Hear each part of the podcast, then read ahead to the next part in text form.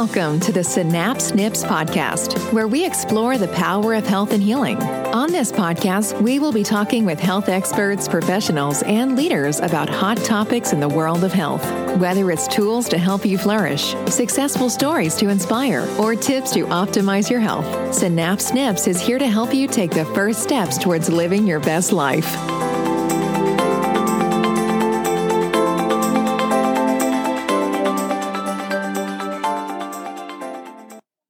Synapse Snips. I'm Dr. Troy. This is uh, Marquis and Dr. Josh as well with us today, and we are going to be talking supplements. So there's a there's a big topic here. There's a lot to discuss um, when it comes to supplements, and uh, we've we've spoken about the need for supplements, if you will, and we've always said that the supplements are meant to supplement a healthy diet and lifestyle. So they shouldn't be priority in your life, but they should be a good complement to your life. But having said that, there's a big difference in the quality of supplements and the types of supplements. So let's dissect that a little bit, lean into it, and uh, just see what we come up with in the in the conversation today. So what's uh, what's uh, on the top of your mind when it comes to supplements first? Well, I didn't know when I was growing up, and I think a lot of people have this experience too, that supplements can vary so widely between manufacturer, between whether it's practitioner grade or not. You know, it's easy to think that every supplement or every type of nutrient within a supplement is equal. And there's so many different variables, especially when we look if you walk through a grocery store that has supplements, you'll see 85 different B vitamin supplements, right? How do you know which one is which? And it's easy to think that they're all pretty equivalent. But that's not true. I, I see all the time, especially with lab work and blood work, where we'll look at markers of either vitamin D or B vitamin things, and a person will be deficient even though they're taking something. And it's, I think it's, it's worth having some knowledge about the quality and the and the types of supplements and what you're taking, how you're taking it. It's a lot a lot of different things, but it's it's not immediately obvious, I think, to people who don't take supplements on a regular basis. Yeah, and, and people um, may not be aware that the supplement industry is an unregulated industry. So there isn't there isn't really a regulation board or anything like that. And there's been uh, different uh, groups within the, the, the politicians that have tried to pass um, uh, regulation boards or have it funder, fall under the guise of uh, the, either the medical association or the, even the pharmaceutical industry, and that's always been challenged because of just more of a trust thing, actually. And so, uh, uh what uh, having said that, uh, we then have to look at the other side of that coin, which is just unclean product. And so there is a, a big, big difference. So just because it says something on the label does not mean that that's in the bottle. I'll give you an example. Some of our more reputable companies uh, a few years back sent out a letter and uh, they had within their facility uh, their containers of uh, supplements had their label on it. Everything looked like it was from their company. And then when they opened up the the bottle, it was um, anything but their product. It was sawdust filled capsules when it was supposed to be a pill. And it turns out a lot of these supplements were being sold on Amazon. So, generally speaking, we, uh, I myself, don't like to um, use Amazon for supplements. I always encourage people to go directly to the source uh, or the company, and that's simply because there are some very nefarious people in the world that will take uh, highly reputable companies and actually uh, put uh, product in there that's just not what what's supposed to be. So, so just know that because of the unregulated market, there's not a lot of consequences to to places uh, like this. Uh, having said that, um, maybe let's talk a little bit about some of the qualities of a good supplement company. Then, yeah for a long time in back in my old life in Colorado, I, I did interface with a lot of supplement companies and got to know, and I know you've done this as well, got to know some of the ins and outs of the manufacturing process. It's actually surprisingly easy for a person to go online, yes. find a generic supplement manufacturer, private label some supplement that exists without having any idea about the quality of that manufacturer. And a lot of manufacturers are, especially online, they're fronts for the same big kind of conglomeration of manufacturing.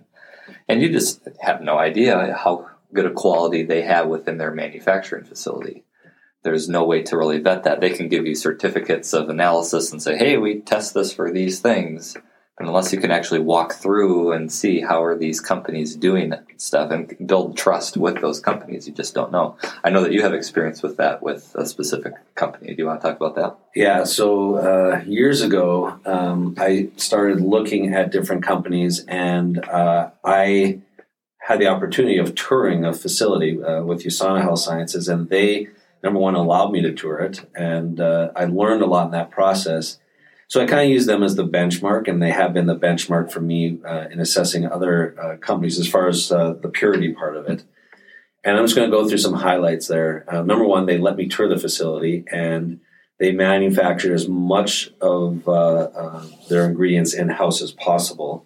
And I learned a lot about sourcing of raw ingredients where you source the raw ingredients matters. A lot of these companies' headquarters are in Utah because of the salt flats and the just the minerals and things that are that come from that region for the general uh, supplements. But uh, sourcing matters, and uh, one of the things I was really impressed with is that they would go out as a company and teach the people that source the raw ingredients how to source it uh, in a clean way, not using chemicals to to break it down, not and and source it more appropriately. Also, within their facility, they had a section of rejected raw materials, so they test all of their raw materials to make sure it's uh, clean uh, enough and it's rejected and um, one of the stories I share often is uh, of another doctor that I was uh, speaking with who went to other facilities as well and saw right on their bags of raw ingredients rejected by USANA stamped on that bag. And that's what they were using for their raw ingredients because it passed their quality control. So different companies have different levels of quality control. And this is a weird thing, but one of the things that stuck out when I was touring the facility was uh, how clean it was, and then they had this white line across the whole manufacturing uh, facility where they stored their ingredients. And I asked them, "What is that white line for?" And uh, they said, "Oh, that's for us to detect if we have any type of a mouse problem, because they have someone who walks along the facility." and looks along the wall there. And if there's mouse droppings, they know they have a mouse in the facility, which is step one to contamination issues. And so every day they check for mouse turds. How would you like to have that job? I would. No. But that was so impressive to me. Uh, and then within the facility, their quality control, um, as far as how they actually package the supplements once it's done, they actually control the air in the facility. And um, because they found that the fibers of the boxes that they used could contaminate the actual supplement. So for me, they've always been the gold standard as far as the cleanliness part of it. Um, there's much more to to uh, to that component, and they use third party sources as do other companies when it comes to uh, verifying what's on the label is in the bottle. And so let's talk a little bit about that, maybe. Sure. Well, one thing I wanted to mention real quick too is um, cost and price, because what you're describing is a good a good example of why costs for higher quality supplements yeah. exist. And a lot of people will go and say, well, I'm going to get the cheapest B vitamin that I can get just from an efficiency standpoint. Because if you look at the label, again, it's hard to differentiate between the B vitamin that's 10 bucks and the B vitamin that's 30 bucks. Yeah. But the quality of those ingredients, even though it says the same thing on the label, and the controls around that is really what you're paying for. You're paying for the the certainty, typically, especially if you're going through a, a, company that caters to professionals, yes. you're paying for that certainty that what you're getting is really what's on the label. It's like going to a restaurant and getting organic food versus non-organic. Yeah, you can get a burger from McDonald's or you can get a burger from a high-end restaurant, and it's they're both burgers, yes. but it's a different experience, and you're yeah. paying, paying for something different. What was your other question? um, just some of the labels, like uh, the USP. Uh, I can actually read. Yeah, this is yeah. this is right on the label. So this is something you can look for for um, some of the supplements. Is the making sure that it's manufactured uh, in, within the facility. Number one. So this one uh, comes from the uh, product from USANA. It says manufactured by USANA Health Sciences, and then it's got the address. It's laboratory tested, quality guaranteed, meets USP specification for uniformity, potency, and disintegration where applicable. So some companies, like USANA and a few others, will actually treat the products like pharmaceutical companies do. And so that uh, guaranteed potency and that the, the uniformity and the it'll actually disintegrate so it's bioavailable is really, really key. And you'll see some companies also are in uh, what's called the PDR, the physician's desk reference. And USANA was the first company to go to go in there, and now there's many, uh, and they've kind of set a good trend over the last 25 years of cleaner and cleaner products. And there is a pretty significant difference between those companies that are in the PDR with the USP and have outside um, sources that will actually assess their uh, supplements independently, uh, compared to those who just you know package it up in their they get the raw ingredients and package it up in their facility that's not quite as as clean. So even though, like you had mentioned before, there isn't an overarching regulatory body like the FDA for supplements, good supplement companies do self-regulate yes. and they use third-party testing and certifications to have people come in and prove that their manufacturing practices and their ingredients are up to snuff. So you can still trust that. Yeah. Uh, if you don't, if you've got a supplement that doesn't have any indication of manufacturing quality, that's doesn't. It's not a guarantee that it's bad, but it's not a guarantee that it's good either. No, you just don't know. That's the problem. Yeah, and I will say the last time I was at uh, the facility in Utah, the FDA had just been there, and they were touring the um, USANA manufacturing facility, and um, they made a comment uh, because they asked why are you why are you here, and their comment was uh, training. They were training one of their new people on what it should look like, and so that is although there's not a regulatory board, they were there doing that. Uh, uh, doing that training, which I also thought was pretty um, pretty good. Yeah, it speaks yeah. a lot. And I've I have asked other um, companies if I can tour their manufacturing facility, and they say either we don't have one or no. So I've only been in uh, three manufacturing facilities, and so that that also speaks uh, speaks volumes. It does, yeah. So I'm talking about quality. We should talk about fillers. Yes, I think too. So fillers are the inactive ingredients or other ingredients that are listed kind of on the bottom of the label. And different companies go out of their way to even for instance pure encapsulations yeah. they're named because of the purity of their fillers really yes. that's one of the big things and this is again where you look through uh, take vitamin d supplements a lot of vitamin d supplements are going to be in a gel cap with oil inside the type of oil inside does make a difference right? some yeah. companies will use the cheapest thing a corn oil or a soybean oil that you don't know the quality of that where most higher end companies will use olive oil or some some sort of higher quality type of thing. And that that goes that's true for for powdered supplements, for you know, things in capsules or tablets. Those fillers can be cheap, or they can. And, and really, I should mention this too. The reason why they have fillers in the first place are two two reasons, at least from from my knowledge. One is to make it easier to fill capsules mm-hmm. because they need often some sort of agent to make it flow through the system better when they're mixing stuff. Yes. Yeah. And the second one is just as a more what the filler would would sound like is an extra extra amount of stuff so it looks like your capsule's full. Yep. And that's really it. Like, do I really need all of this filler when yeah. I could just have something that's tiny? And the people who are uh, who have sensitivities tend to um, be more reactive to fillers. So even if you have a good, clean product, but excuse me, has a filler in there, you can react to the filler. And for us, trying to discern, we oftentimes will say when someone has a reaction, is it a good, positive detoxification reaction? Is it a reaction because that supplement's not good for them? Is it a reaction to the fillers of that supplement? And so the brand matters. So sometimes we'll switch the brand and see if that does the trick. Sometimes we'll switch the formula part of it. Um, and sometimes we'll keep them going because it's an actual good detoxification. But trying to discern through that, it can be a challenge. The cleaner the product or the more the more we are working with something we know it's easier because people. The hardest thing is people will come in on new supplements all the time, and if I've not worked with that supplement, I say, well, I don't know anything about that company. So I either have to dig into the company, research the company and the product, and and to Josh's uh, point earlier, many of these companies have a private label, but they use the same manufacturer. So one manufacturer may distribute the same product under 50 different companies. And so once I, we identify that, and I, I, may have worked with that in the past, and I know at least the manufacturer. So the, the, the fillers are such a big deal. And I'm just going to say this people who have known food allergies are more likely to react to fillers. People who have animal dander allergies are more likely to react to the oils when they're not good, especially cat allergies. A lot of my people with cat sensitivities and cat allergies can't handle the oils uh, that they use in the, the capsules, so you have to find something a little different. Yeah.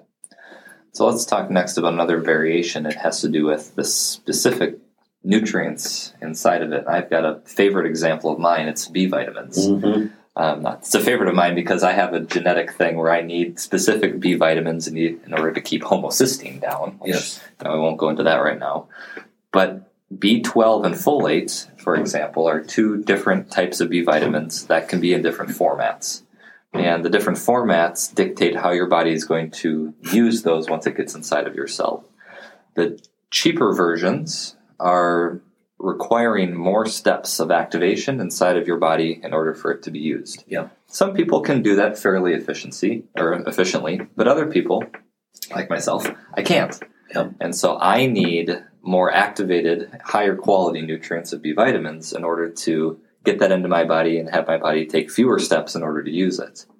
Lots of different nutrients are this way too. B6 can be this way. Different types of magnesium can be this way. Um, and so scrutinizing and knowing what types of nutrients am I looking at for my specific problems is an important thing. Yeah, and that's that's a real um, big difference from uh, supplements. A lot of times, if and, and you're talking about the methylated B vitamins uh, for the most yeah. part, like uh, for example, B12 is there's cyanocobalamin and then there's methylcobalamin, and certain percentage of people um, require the methylcobalamin to actually have it be more functional in the body. And and you might be having seeing a decrease of conversion of maybe only 14 to 16 percent, but that could lead to anemia or elevated homocysteine, which has its uh, risk factors associated with it, and then other other issues and problems as well. So it is very important if you're going to supplement to try and find the one that works best with you. And sometimes it is a slightly less clean product that actually has the right form that'll actually work best for you. And sometimes it's the it doesn't matter if it's the right form and it's a cleaner product and that works best for you. So that's where the discernment through the supplements can be a, a little tricky and there is no one supplement that works for everyone. That just doesn't exist. Do you have any basic supplements that you tend to recommend more? Yeah, so in general, I will uh, omega three oils, which I would like to dive into that because there's a huge difference with that. Um, and uh, up here in the north, vitamin D and multiples, uh, multiple vitamin. But that's when you have all the holes filled. So generally speaking, what I like to do is if I'm assessing someone, I look at the specifics they need, and they may need to take something to fill the hole, so to speak, for three to six months, depending on what it is and um, trying to work on the root cause of why they may have become deficient or why their need is more for that particular supplement. As we're working on that, if it's something that can be addressed relatively quickly, then I get them on the, the for life program, whatever it is for them, which is generally a multiple, uh, generally a fish oil, and then there'll be either probiotic or vitamin D, something like that, and then something usually, there's usually one where there's a genetic component that uh, that uh, we they need support with that. Yeah. So, and I like I like to keep people on the the smallest number of supplements that actually get the trick done. Yeah. So I, I I'm not a fan of just over supplementation. That is as big a problem as under supplementation. It's bigger actually. Oh, we do see that too. A lot. And, yeah. and that's I think it's justifiable when people are trying to fix a chronic health condition themselves. It's easy to go online and find Oh, yeah.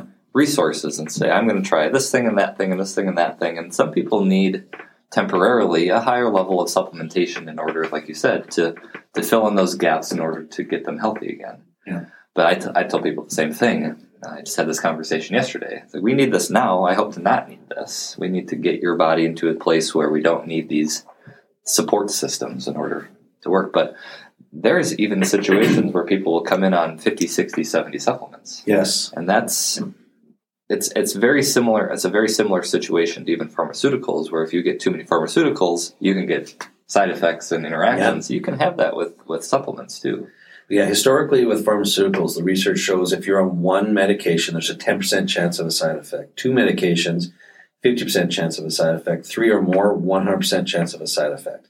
With supplements, I've not seen any literature with that, but uh, I know that I have pulled people off of many, many supplements and they've either felt better or there's been no change. And we do that oftentimes to kind of clean things up to see what's truly needed. And, and truthfully, most of the times it's really a mental thing because by taking the supplements, they think they're covering something in their health and they're, they're more concerned about it. And so it does take trust uh, to get off of those things because at some point in time, they did take them and there was a tremendous impact at that time. But you don't know if that's still happening if it's two years later, three years later. So it, it's good to get that clarity as far as coming off of the, the supplements. And uh, I do recommend doing a supplement fast if you're on a bunch of them, um, and then bring them back one at a time to try and see if you can measure impact. Yeah. i tell people a lot that i get as much information with you stopping a supplement Yes. than when you start one and take one Absolutely. because if you start if you stop something that you've been taking forever and you feel better we can explain hopefully why that is based on what you were taking and the the reverse can be true also that you stop taking something and you feel worse than it was being supportive Yeah. You said you wanted to jump into fish oil a little Yeah. so fish oil is my is my soapbox because uh, when it comes to sourcing, um, there's minerals and stuff in, in um, Utah and Salt Lake City, like I was saying. But when it comes to fish oil, where they get their fish oil from matters. Number one. Uh, number two, if they're getting it from fish uh, that's a, a, a bottom feeder. Uh, on the ocean, uh, we are seeing a lot of pollutants and chemicals that get into the ocean, heavy metals in particular, heavy metals are heavy, so they actually fall down to the plants uh, that are deeper in in the waters, and so those fish can be toxic with certain chemicals. So the fish oil industry needs to the, the supplements need to have the word distilled on there. You have to distill out the, the impurities when it comes to the fish oil. And the good companies will say double distilled, even triple distilled. And um, the really good companies will actually have a comment about mercury uh, within either on the label or within their literature. And again, going back to USANA Health Sciences, which is one of the companies that does a good job with this, is they actually assess, look for, and and um, guarantee the, the removal of the mercury. And so you don't want to be taking the fish oil for the anti-inflammatory immune uh, benefits and then congesting your system with contamination issues of, uh, of pollutants that are in the ocean that are in the fish. And when we have a pollutant that we're exposed to, if you don't get it out of the body, it gets stored in fat. We're literally taking the fat from these fish and consuming them. So anything that they're not getting rid of, they're storing in that fat as well. And we, we can measure these, these pollutants. They're in the oils. That's why you have to do a, a purified process uh, with the oils. And you, I see these mega jugs of fish oils. yeah.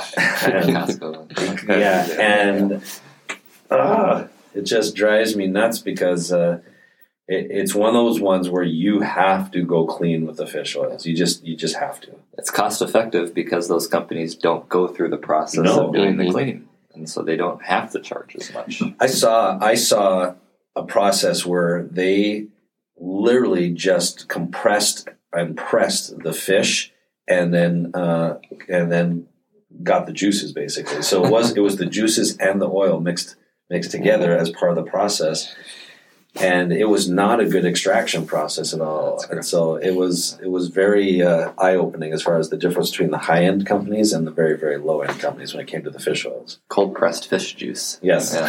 it's not a health trend I want to get on no, with. it's not. All right. So I have people tell me a lot when they come in, how do I know what supplements I should take? My answer is usually having to do with their symptoms and priorities and also their lab work. Yeah. It's very hard to know what you're shooting at for supplements if you don't have a good way of analyzing what do my sys- symptoms mean and what am I what are my lab tests telling me Yes. that I need to shoot for.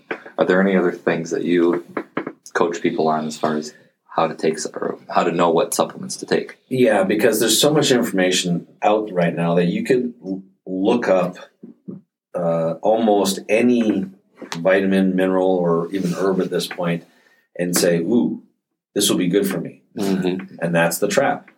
Uh, there was a time when we didn't have that information, and there was a time we were much, much more uh, nutrient uh, deficient. So it, you have to have some guiding rationale for your decision making when it comes to the actual supplementation. And so, uh, if you are trying to get more physically fit, you can look at things like endurance in the gym. You can look at things like strength in the gym.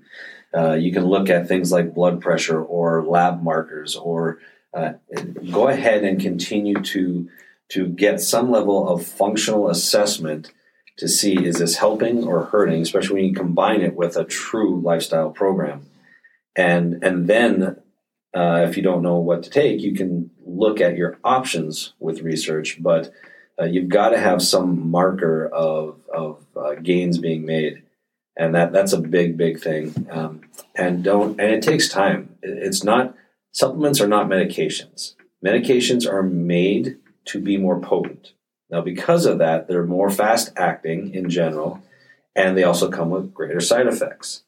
Supplements are more slow acting in general um, because they're not as uh, uh, refined, if you will, and they're part of a system. They're meant to, to, to supplement the inner workings of your cellular activity, which means that that then that process has to start up, and there could be something else that needs to be addressed uh, within that process. So give it time. My general rule of thumb is most supplements need to be taken for three months, and depending on what we're dealing with. But general, this is very generally speaking, three months uh, to see if there's a change. And then some people are just very, very slow with that. My wife is one in particular where she will actually try something for six months before she makes the determination of how good it was for her, uh, because she generally is just slower with a, a lot of. I better finish that sentence.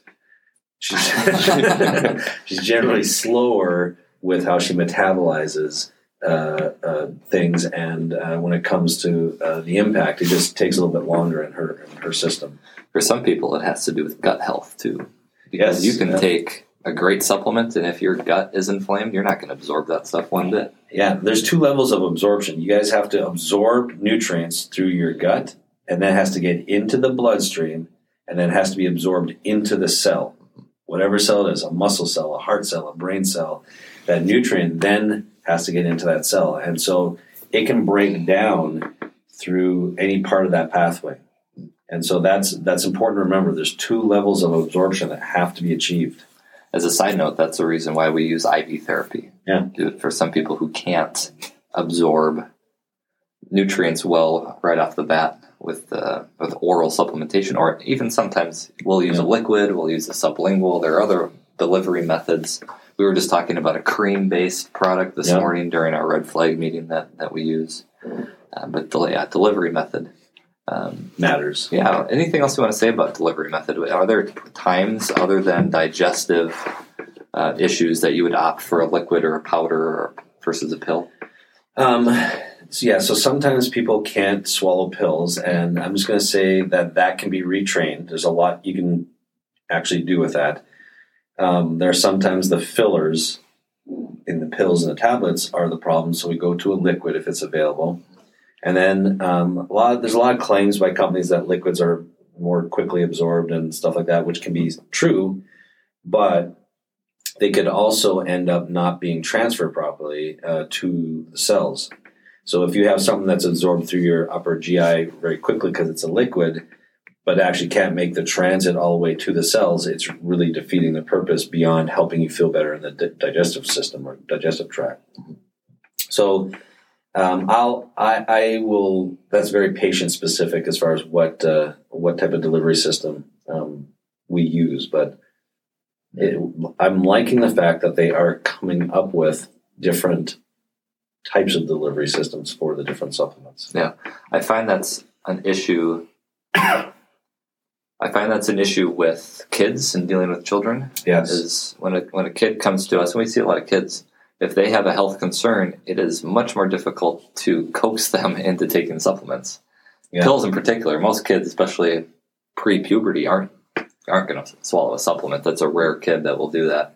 So finding powders and liquids and these other and that's a challenge. Yeah. I, I'm dealing with that right now with a few people where we have to try to find the correct balance of nutrients and really scour different you know different companies to find the correct things because it's there's a lot there's not a lot of companies that cater to that specific No, no, and uh, there uh, there's two things I want to touch on here. One is let's give some uh, practical guidance for parents who are trying to get some supplements to their kids that won't eat them, and number two. Um, the, the the company we were talking about before, USANA Health Sciences, actually has a product for teenagers. And if you look, there really isn't a lot of multiple supplements or multiple vitamins for teenagers because they don't take them. they, they end up in the plants. they end up in the soil in the house. So you've got these healthy plants uh, because teenagers are, are dumping their maybe they eat their the plants supplements. then. But um, this particular company decided to still do it, even though they, they don't necessarily make any profit from it. it they're still in, you know, teenagers. There's a need still. So um, that's number one. Number two, um, what are some of the tricks to get uh, kids to to take supplements when it's needed? What have you got on the My top of your head? my trick is rotating different supplements Yeah, because one one month my kid will take a gummy and then it'll be a hard chewable and then maybe it'll be a liquid. I actually have a few things on hand yeah, and I don't force it either. You know, Yeah. I, I my kids are, are good at having a, especially for their age, a, a pretty good diet. So Yeah. I think that's a more important thing is to try to find a well-rounded diet, which again is challenging with, Yeah. with kids as they grow. Um, but, but being able to rotate through different products, um, the most extreme thing I ever had to do was um, I was working with a kid who, if he tasted anything, he wouldn't take it. yeah, So his mom and I devised a solution where she would take basically a vat of water and we would mix in powders and liquids to, to a degree where the kid wouldn't taste it. yeah, But because he drank enough water through the day, he would get some nutrients. It Yes. made a huge difference for that kid over time. And Yeah. it took, like you said, it took a lot Longer. of time. Yeah, it did take longer. But there's always there's always a trick. Yes. It's just that not all of them are very convenient. Yeah, and you have to you have to stick with it. Um, some of the things that you can do, uh, applesauce is one of our go tos for kids when they you know might change the flavor of the applesauce a little bit, but that can be used. Um, I had uh, with my kids when they're younger, I had one that had to be on a supplement that was not it didn't smell very good, and uh, I've used this with many of my patients as well. But we'd have uh, a um, actual smoothie Mm. that we'd put together, and we'd have smoothie Sunday or these little little tiny smoothies. And the first smoothie um, didn't have anything in it except for the smoothie, and they loved it. Yeah. And then after you find out that they love it, that's when you do little tiny smoothie shots with the the, the supplement in there. Never Uh, thought of smoothie shots. I like Smoothie shots, yeah. that's a good one. Yeah, happy hour at Synapse smoothie shots. So that's that's been a very effective one as well um, for me. And then I I encourage people to just own a mortar and pestle so that you can if there's tablets that they can't swallow, uh, you can break them up and then get that into the smoothie or whatever it is for the, the kids that they're able to consume. That's a good point. A lot of capsules can be opened too, and so for kids with specific nutrient requirements, Yeah. And this is a pet peeve of mine, actually. Especially multivitamins for younger kids, they don't even have a full complement of No. nutrients. No. They'll miss B vitamins. They're going to miss some fat soluble vitamins. They won't have it. Yeah. So I'll give adult supplements to kids where you br- open up the capsule, give a partial dose, mixed in, like you said, some sort of carrier like a smoothie or an applesauce. Yeah. Um, you want to talk about dose Yeah, let's talk about doses. and uh, then some of the regulatory um, uh, misinformation, I'm going to say, as far as just what is considered. Just to, let's clean up and clear up a little bit of the um, why you see on a label uh, a B12 and it says 12,000% uh, the RDA. So let's talk Oh, we should talk a little bit about how the RDAs are established. Yeah. And uh, I don't have all of this immediately off the top of my head, so we'll piece this together. But my understanding is the RDA is really trying to catch the bare minimum. Yes. It's trying to make sure that everybody has enough nutrients to not get a deficiency disease. Yeah. So deficiency disease for like for vitamin C is scurvy, Scurvy, where you you have so little vitamin C that the connective tissue inside of your body starts to fall apart. Yeah. And you can get bleeding gums and you can get types of issues like that. That's a sign of scurvy. All nutrients will have a deficiency style disease in that way. And the government really is only trying to, like I said, hit the bare minimum for mm-hmm. not even, it's not even necessarily 100% of the people. I think it's No. 80 or 90% to make sure that those people don't get those diseases. It is not about optimal function one No. bit. And so those percentages are only based off of off of that bare minimum recommendation. yes. And some, some supplement companies that'll say, "Hey, look, we're 100% of everything." Like, well, 100% of everything isn't 100% perfect for any given person Yes. necessarily. Yeah, it's not going to optimize things at all. Yeah. So we we do see a pretty big uh, difference um, with the basement uh, RDA. Let's prevent scurvy and.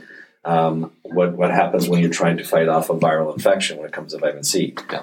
It can be literally twenty thousand times the amount of vitamin C that Exactly. you need to, to take to actually have an impact there. So so there's a lot of variability there. So uh, I encourage people to to understand that as much as they can, so they don't get too freaked out by the numbers they see on the label. That's one reason why the label gives a dose recommendation or is recommended by your healthcare provider. Yes. Because we'll often go far beyond that recommendation Oh, and yeah. change it in one way or another. And the vir- the viral thing is a good a good um, example. Allergies are a good example. Yes. I use um, antihistamine supplements that are usually one to two pills a day. For short periods, I'll do eight, Yes. sometimes more Yeah. than that. You know, just to try to see. And that's a good way too of trying to gauge change in a supplement. And we usually, I know, I would only recommend this under supervision, but giving higher than recommended doses for a short period of time can speed up the process sometimes and getting Yeah. information about effectiveness. Absolutely. Yeah. So the yeah the dosing is uh, um, very very important to just uh, understand as far as the label what it's meaning and and and most importantly again is having awareness of how you how much it's impacting your overall well being. I think we should say too about the potential for overdosing on supplements Yeah. because that's a much different thing than, than pharmaceuticals. Yeah.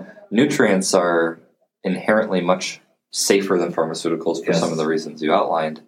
Most of them, if you were to accidentally take a high dose once, isn't typically cause for concern. Now they'll say too, if a kid swallows an iron too much of an iron supplement, that's why iron supplements have lockable uh, Yeah. tops on them. There are some some reasons for why you would want to be careful with this. Um, but for the most part, like you said, vitamin C high dose, vitamin D will do that high dose for a short Yeah. period of time. A lot of these nutrients are, uh, especially vitamins and minerals, inherently quite safe. Yeah. They're water soluble. Yeah, which exactly. You, you end up peeing them out. Yeah, exactly. That can change a little bit when you get into herbs. Yeah. Where herbs toe the line a little bit in my mind between nutrients and pharmaceuticals, where they can be quite potent and you don't want to take high doses without supervision. And there's a lot of books out there with herb and drug interaction. So there's a lot more information, and herbs will interact with medications uh, a little more than than uh, minerals and, and and vitamins. So there is a very big difference with herbs, and we we tend to have to look at side effects a little bit more with herbs than other Yeah. supplements. A lot of those side effects occur with mental health style, Yeah. like SSRI medications for depression. St. John's wort is the, probably the most Yeah. common one. One thing that I see, though, that I wanted to make a point of one nutrient that does get away from people, especially if they're taking high doses, is B6. Yes. And I've had to pull people off B6 because they'll come and say, My hands are tingly, my feet are tingly, I'm taking all these supplements to try to fix it. And we go through and look, and they've got eight supplements with B6. Yeah. And one of the side effects of high B6 is tingly hands and feet. Yeah. B6, uh, the, the interesting thing is the B6 can be very helpful with sleep disorders, mood disorders, and peripheral neuropathy issues. And when taken in excess, it can cause sleep disorders, mood disorders, and peripheral neuropathy issues. So uh, that is one of the things that you have to. That's a tricky one because people might be getting those symptoms, and they'll be saying, "Oh, I went away when I started B6, but now it's starting to come back. I need more B6." Well, you might be done needing B6. Yeah, there's a Goldilocks zone with this. Yeah. Yeah. Zinc is that way too. Yeah, zinc is. And if you if you are nauseous when you take zinc, it doesn't mean it's a bad zinc. Uh, take it with food or take it later in the day. Zinc taken early in the morning, uh, the uh, amount of nausea uh, increases drastically. So zinc is very very important because you actually need zinc to make stomach acid. You need zinc inside the cells to help uh, with uh, fighting off all kinds of infections and your immune system response. So zinc is is crucial. Zinc is popular right now too, um, both with COVID and just illness in general, or sickness in general, viral infections. Yeah. Um, but if you take a lot of zinc, it can also disrupt copper. Yes. And long term, and I've seen this in a few people, long term high dose zinc will have a negative impact on the amount of copper that you have. And low copper, we see uh, hormone issues and we see energy issues like fatigue and stuff like that. High copper is more of the anxiety, fight or flight uh, personality uh, scenario. So also, if you take zinc and it displaces some of that copper when your copper is high in the beginning, it can actually trigger some of those fight or flight things. So people think, oh, I'm not going to take zinc. Um, generally speaking, you just need to buffer it a little bit more. And we usually recommend, I, I use vitamin C and I, I just slow down the zinc uh, intake. But uh, zinc copper is another one of those specific things that you have to keep in balance. Yeah. Those are good ones, though. Anything else off the top of your head, um, like B6, uh, zinc, copper, as far as uh, things that you like to keep an eye on? Um, it's a good question. I'm thinking through all my nutrients here. Well, some some nutrients will have bowel tolerance, Mm. meaning that if you take too much of it at once, you'll get loose stool. Magnesium and vitamin C are, are two Yes. prime examples of this.